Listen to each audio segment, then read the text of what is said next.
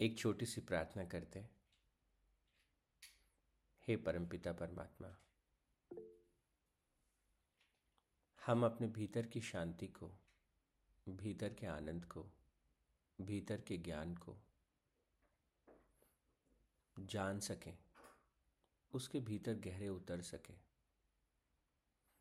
और उस ज्ञान से अपने जीवन को, अपनों के जीवन को बेहतर बना सकें। हे प्रभु, आशीर्वाद दें। आत्म विकास के पथ पर। आगे बढ़ते हुए। हम सबके हित के लिए काम कर सकें। सबको आगे बढ़ने में सहयोग कर सकें। ऐसा आशीर्वाद हमें दें। ओम शांति शांति शांति ही।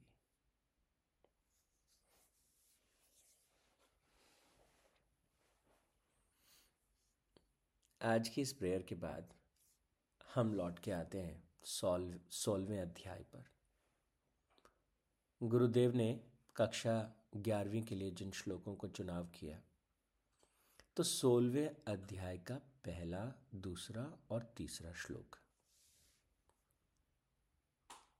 इस अध्याय में दो तरह की शक्तियों का वर्णन किया है। एक देवी शक्ति, देवी संपत्ति और दूसरी आसुरी शक्ति या आसुरी संपद there are two different forces simultaneously working in the cosmos and one force is the shade of the other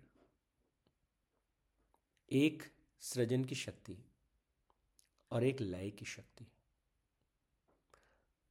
अगर हम अपने जीवन में सृजन चाहते हैं, विकास चाहते हैं, उन्नति चाहते हैं तो सृजन की शक्ति को बढ़ाना होगा। और ये कैसे बढ़ेगी? इस पर हमें ध्यान देना होगा। इसे हमें क्रिएट करना होगा। और भगवान कहते हैं, उसके लिए कुछ खास तरह के गुणों पर हमें अपने ध्यान को केंद्रित करने की ज़रूरत है। तो पहला जो गुण उन्होंने कहा, निर्भयता। सोलवें अध्याय का पहला श्लोक। तो भगवान कहते हैं कि अगर हम अपने जीवन को निर्मित करना चाहते हैं तो निर्भय होना पहला अभ्यास है। अगर हम चाहते हैं कि हमारे बच्चे जीवन में तरक्की करें, हम उनको मदद करना चाहते हैं, निर्भय होना पहला कदम है।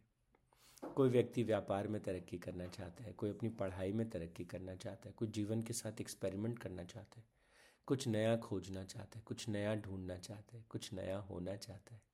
निर्भयता is the first step most of the time, most of the people, they are not able to do great things in life because they have a deep fear. एक डर बना रहता है भीतर। अज्ञात का डर, पता नहीं क्या होगा। कर पाएँगे कि नहीं कर पाएँगे? असफलता का डर। तो कैसे निर्भय हो जाए हम? याद करें कि मैं ये शरीर नहीं हूँ। तो अगर शरीर को थोड़ी तकलीफ़ होती है तो शरीर मज़बूत होने वाला है। मैं ये मन भी नहीं हूँ। जो मान्यताएँ, जो धारणाएँ, जो विचार, जो संकल्प मैंने अपने भीतर इकट्ठे कर लिए ये साजो सामान है, इसकी आवश्यकता होती है। पर this is not what I am तो फिर मैं जीवात्मा, उस परम पिता परमात्मा का ही अंश हूँ। और अगर मैं परम का अंश हूँ तो डरने की कोई बात ही नहीं है। बहुत सारे जन हो चुके हैं, आगे भी हो सकते हैं। तो जीवन जो है, वो एक सतत प्रक्रिया है, और इस असीम और सतत प्रक्रिया में ये अभी एक पड़ाव है। तो जब हम सफलता और असफलता को समान रूप से देखना सीख जाते हैं, भगवान ने पिछले अध्याय में कहा था, संभाव में जीना। सुख और दुख में हम संभाव में जीना सीख जाते तो हम निर्भय हो जाते कुछ ऐसा, जो कुछ होगा, सफलता मिलेगी तो मैं विनम्र हो जाऊँगा, क्योंकि सबके आशीर्वाद से मिला। और अगर असफलता मिलेगी तो मैं सजग हो जाऊँगा कि मुझे कुछ सीखने को मिला, और इसी को हम निर्भय होना कहते हैं। दूसरी सीढ़ी पर भगवान कहते हैं कि अंतकरण की सम्यक शुद्धि। भाव के स्तर पे शुद्धता। हमारे भीतर जो भी भाव है, वो शुद्ध से शुद्धतम होने चाहिए। किसी को जज ना करें, किसी के बारे में। मैंने तो कल आपसे कहा था कि इवन हम बहुत बार स्वयं से नाराज़ होते हैं, खुद से नाराज़ होते हैं। और वो नाराज़गी एक तरह का नकारात्मक भाव जो है, भीतर भर देती है। इसलिए खुद को क्षमा करें। दूसरों को भी क्षमा करें। खुद को खुद की हर गलती के लिए क्षमा करें। ध्यान के भीतर प्रवेश करें और शुद्धि पर ध्यान केंद्रित करें। भगवान से प्रार्थना करें कि, हे भगवान, मैं अपने आप को क्षमा कर सकूँ हर एक छोटी बड़ी गलती के लिए। क्योंकि जो मेरी बुद्धि थी, जो मेरा समय था, जो मेरे भाव थे तो अगर मैंने कुछ भी किया तो उस भाव में प्रवेश करके गया। वो उस समय विशेष की, उस ज्ञान की, उस समझ की एक लिमिटेड सी प्रतिक्रिया थी संसार के प्रति। मैं इससे मुक्त होना चाहता हूँ। मैं इसके लिए स्वयं को क्षमा करना चाहता हूँ। और साथ ही साथ दूसरों को भी उनकी सारी गलतियों के लिए क्षमा कर देना। चाहे वो कितना भी बड़ी गलती उसने की हो। तो हम कहते हैं कि परमात्मा वो उसकी बुद्धि की सीमाएँ हैं, उसकी सोच की सीमाएँ हैं। मैं उसको भी क्षमा करता हूँ।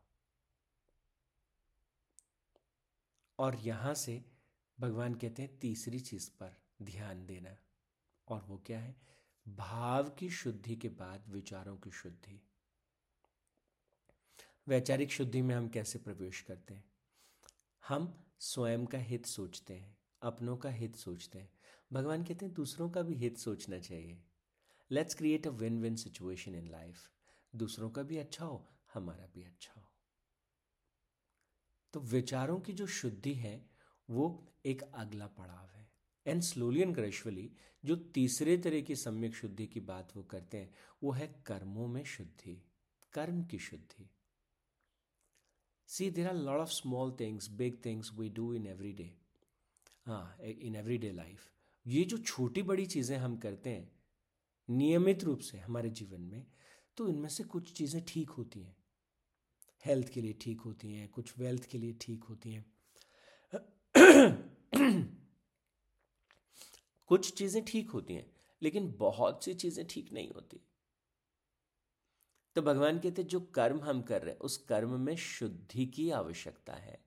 Do what is best for you do what is best for the people around you do what is best for your community your country this nature the whole world the existence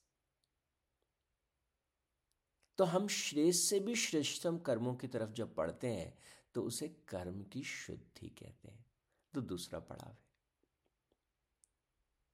और फिर भगवान तीसरी चीज़ के बारे में बात करते हैं। कहते हैं, आत्मा आदि तत्वों को जानना और उनका एकाग्रता द्वारा अपने में ही प्रत्यक्ष अनुभव करना।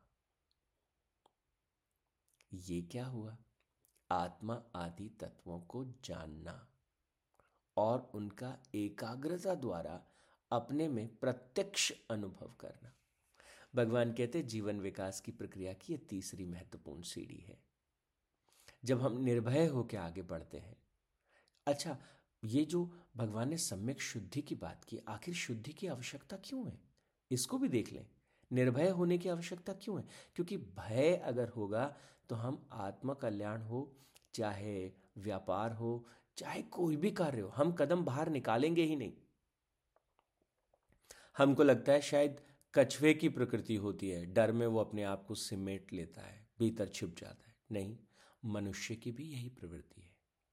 जो हो रहा है, जैसा हो रहा है we just keep doing same thing तो हम अपने शेल में, अपने अपने विचारों के शेल में अपने अपने कर्म के शेल में, अपने भाव के शेल में we just keep our self limited हम बस उतने से उस आवरण में अपने जीवन को जीते चले जाते हैं। तो भगवान कहते लेट्स गो बियॉन्ड दैट तो निर्भयता की आवश्यकता होती है। और फिर जब इस पथ पे आगे बढ़ेंगे तो बहुत सी ऊर्जा हमारे भीतर पैदा होती है।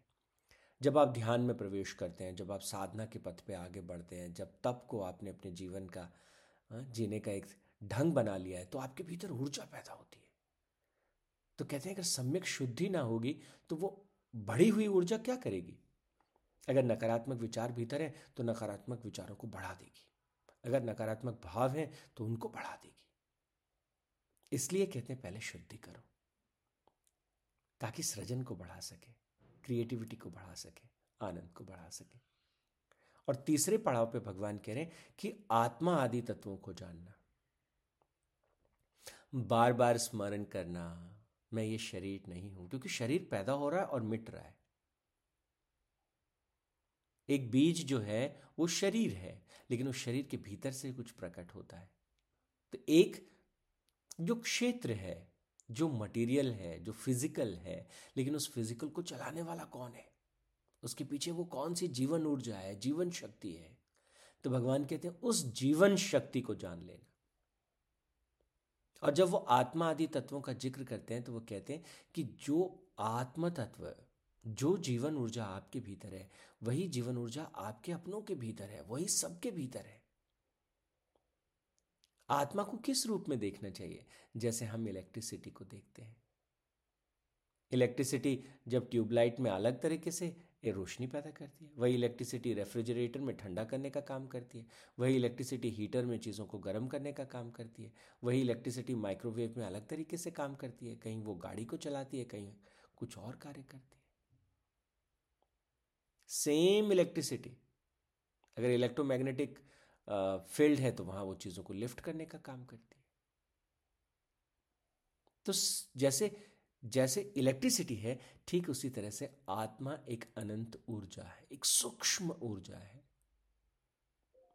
जैसे इलेक्ट्रिसिटी अलग अलग उपकरणों के माध्यम से अपना कार्य करती है, वैसे ही जब वो आत्म तत्व शरीर के संपर्क में आता है, शरीर को विकसित करता है, शरीर को बनाता है और फिर उसके हिसाब से कार्य अपने आप को कर्म में ढालता है। तो चींटी में भी वही आत्म तत्व है जो हमारे भीतर है। हाथी में भी वही है, पेड़ में भी वही है। सब तरफ़, चारों तरफ़ एक ही आत्मा है जो सब में व्याप्त है। जैसे एक ही इलेक्ट्रिसिटी कैसे, कह सकते हैं क्या कि हमारे घर की इलेक्ट्रिसिटी पड़ोसी के घर की इलेक्ट्रिसिटी से अलग है। थोड़ा थोड़ा अजीब हो जाएगा कहना। तो सारे जगत में एक ही जीवन ऊर्जा है। One and the only and this is undivided जीवन के इस असीम ऊर्जा के समंदर को, सागर को, महासागर को सतत अनुभव कीजिए। अनुभव कीजिए कि आप उससे पृथक नहीं है। संसार में जहाँ जो जीव है, जैसा है वो जीवन शक्ति जो उसमें है, वही जीवन शक्ति आप में है। दुनिया के सबसे धनाढ़ व्यक्ति में जो जीवन ऊर्जा है, वही आप में है। तो सर्वत्र अपने आप को अनुभव करना, सब में अपने आप को अनुभव करना, सबके साथ अपने आप को अनुभव करना और सबको अपने साथ अनुभव करना। पूरे अस्तित्व के साथ एक तालमेल, एक एक एकता का भाव।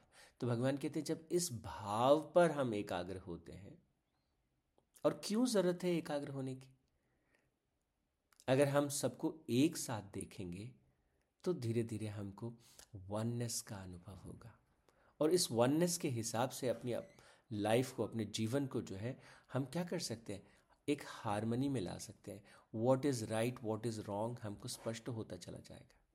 कोई व्यक्ति जब कभी किसी दूसरे को ठेस पहुंचाता है तो हमको लगता है शायद दूसरे को उसने ठेस पहुंचाई पर देन एंड देयर वो अपने आप को भी ठेस पहुँचा रहा होता है, क्योंकि दूसरे को ठेस पहुँचाने के लिए आपको क्रोध से भरना होगा। और जब आप क्रोध से भरेंगे तो आपके भीतर जो क्रोध है, आपको भी ठेस पहुंचाएगा। इसलिए कहते हैं, इसलिए कहते हैं कि इस वननेस का जो अनुभव है, वो हमारी आत्मा के पथ पर, अपने, हमारी ग्रोथ को बढ़ा देता है।